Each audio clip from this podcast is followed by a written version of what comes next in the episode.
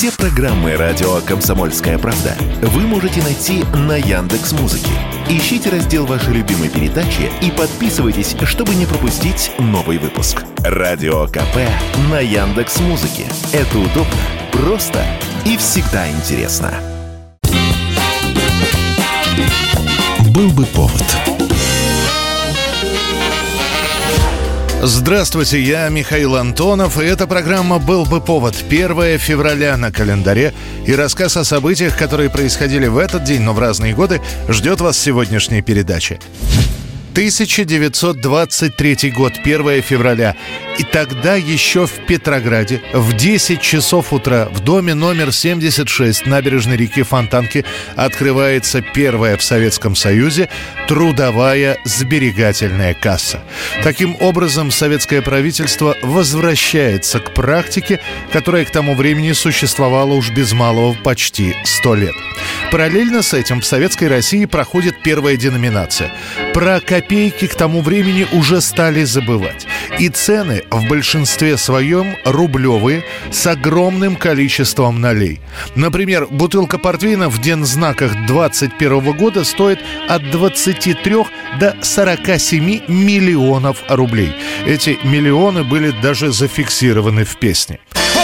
Ой, факир, сердце длинных абегифурн Инфрацвет новостями фарбит Ой, факир, сердце длинных абегифурн Инфрацвет новостями фарбит Ой, разменяйте мне 40 миллионов И до Бердичева дайте мне билет. Ой, разменяйте мне 40 миллионов И до Бердичева дайте мне билет и вот, начиная с февраля 23 года, люди начинают привыкать к новым ценам в магазинах.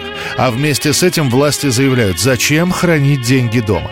Приносите их в сберегательную кассу, которая называется так от слова «сбережение», и пусть ваши деньги лежат и нагуливают себе проценты.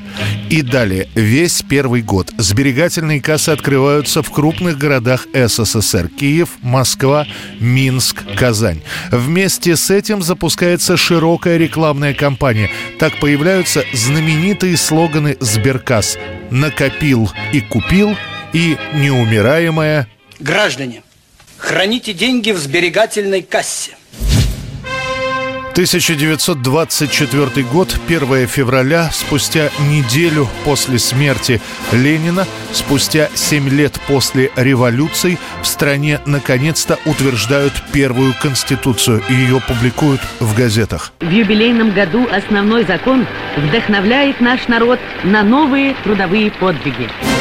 На самом деле эта конституция не первая, а вторая, но если первая, утвержденная в 18 году, говорила о советской России, причем территориально, где это было непонятно, шла гражданская война, и где начиналась советская Россия, и где она заканчивалась, сказать было довольно затруднительно, то теперь появляется федеральная конституция, то есть действующая на всех территориях, где есть советская власть. В чем же при создании законов выражается демократизм советской политической системы.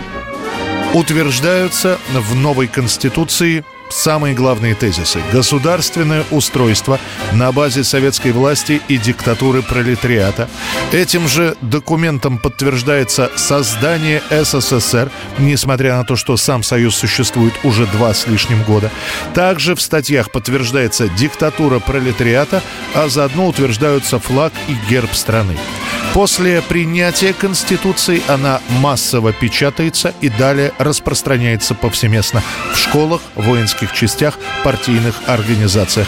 На протяжении всего 24 года именно по принятой Конституции проводится политинформация и лекции с объяснением статей главного закона страны. 1943 год, конец января, начало февраля. Советские газеты выходят с заголовками о сдаче в плен командующего 6-й армии фельдмаршала Паулюса. Тут же фотографии. Заросший щетиной немецкий командующий и рядом с ним наши офицеры. Сдался и сам командующий 6-й армии генерал-фельдмаршал фон Паулюс.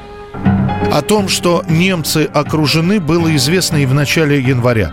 Наше командование даже предпринимает первую попытку предложить Паулюсу почетный плен. Паулюс принимает парламентариев, выслушивает их и сдаваться отказывается. Отказ Паулюса заставляет советское командование начать операцию «Кольцо» по разгрому группировки противника. К 26 января немецкие войска рассечены надвое. Спустя три дня южная группировка, где располагался штаб Паулюса, рассечена еще на две изолированные части. А из Берлина приходит телефонограмма о присвоении Паулюсу звания фельдмаршала. Звание дается не столько по заслугам военного, сколько из-за того, чтобы это остановило Паулюса от сдачи в плен. Фельдмаршал сдается русским. Это же уму непостижимо. В самих немецких частях под руководством Паулюса голод. Нет горячей воды, теплого обмундирования, патроны, снаряды на исходе. Взяв на раздумье еще три дня, Паулюс и его окружение сдаются. А вот отдавать приказ по войскам он отказывается. Хотя это уже и не нужно. Узнав о том, что фельдмаршал сложил оружие и сдался добровольно в плен к русским, немцы сами начинают массово приходить в плен. В боях с 19 ноября по 2 февраля советские войска разгромили пять немецко-фашистских армий. Гитлеровцы потеряли полностью 33 дивизии и 3 бригады. 16 дивизий лишились больше половины своего состава. 2004 год, 1 февраля, сообщается, что после тяжелой болезни и, увы, безрезультатного лечения онкологии в возрасте 54 лет умирает главный голос группы «Цветы» Александр Лосев.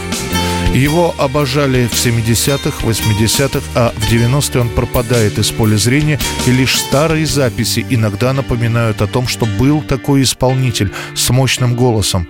А Лосев в это время решает человеческие проблемы, которые буквально обрушиваются на него. Сначала смерть родителей, потом внезапная гибель сына от остановки сердца, болезненный развод с женой. И чтобы хоть как-то начать зарабатывать, Лосев устраивается работать в автосервис. Лишь под финал 90-х годов он снова начинает выступать с коллективом, который неофициально называется «Александр Лосев» и старый состав группы «Цветы». И казалось, что все налаживается, но в этот момент у самого Александра находит рак. Борьба будет продолжаться 4 года. И друзья-музыканты, узнав о смерти Лосева, будут потом удивляться, почему он ничего не говорил и почему он молчал о своей болезни. Песни у людей разные, а моя одна на века. Звездочка моя ясная, как ты от меня далека.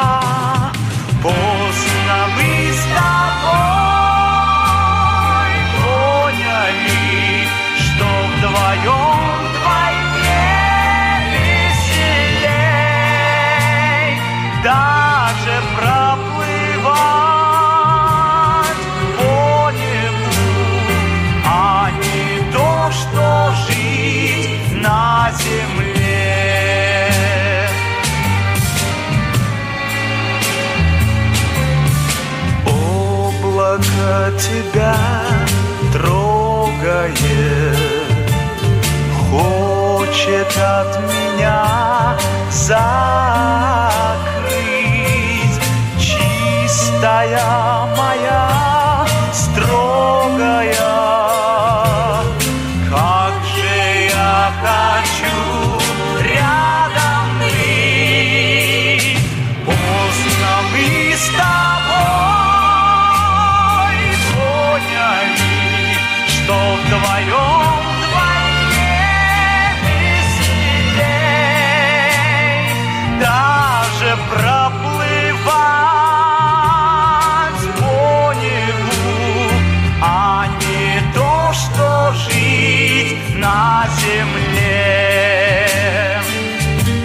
Это был рассказ о событиях, которые происходили в этот день 1 февраля, но в разные годы. В студии был Михаил Антонов. Встретимся завтра. Был бы повод. Был бы повод.